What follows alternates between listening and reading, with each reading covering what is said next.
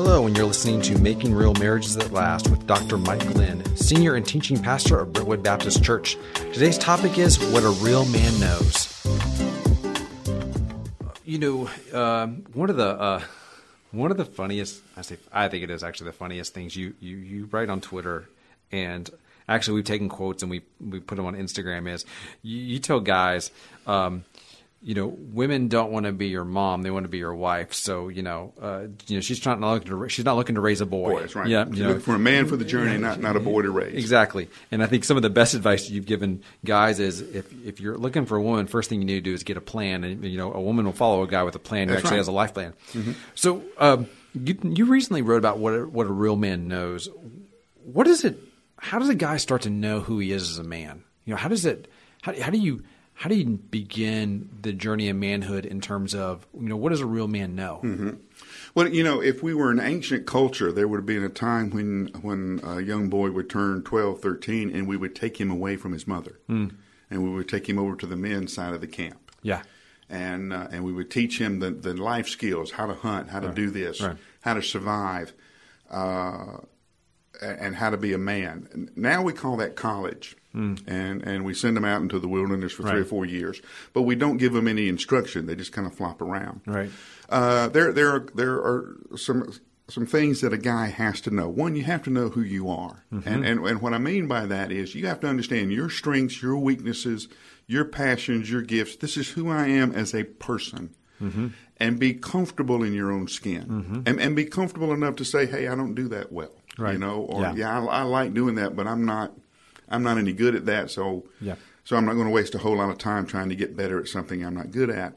And with that, understanding who you are in Christ, understanding how you're gifted, how you're put together, and then what you are pursuing and the plan that will happen. There's a difference between wishing and wanting. Wishing means I'd like for it to happen, but I'm not doing anything to make it happen. Wanting means I'm going to take the actual mm-hmm. steps.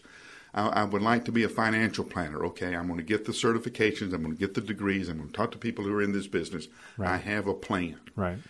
Um, that's what a, a wife is looking for. Now, remember, we, we're, we're not all that far evolved from from tribal times mm-hmm. when a wife would be looking around the village for a guy, one who's strong enough to take care of me, who's mm-hmm. strong enough to take care of my children, Right. who can provide a home. Right.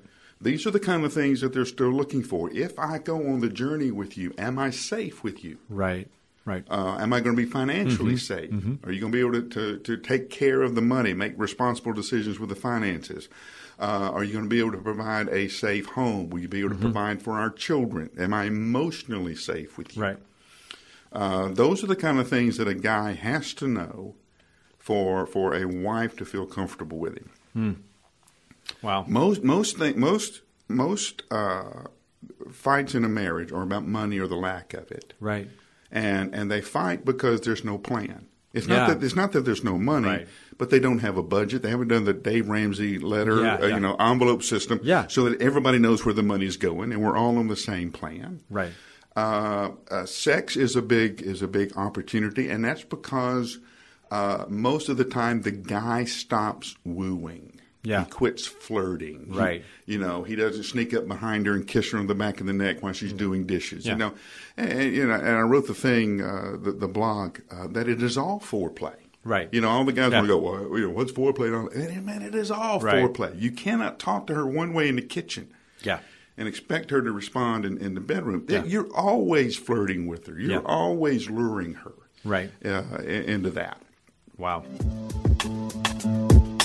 Thanks for listening in on the conversation.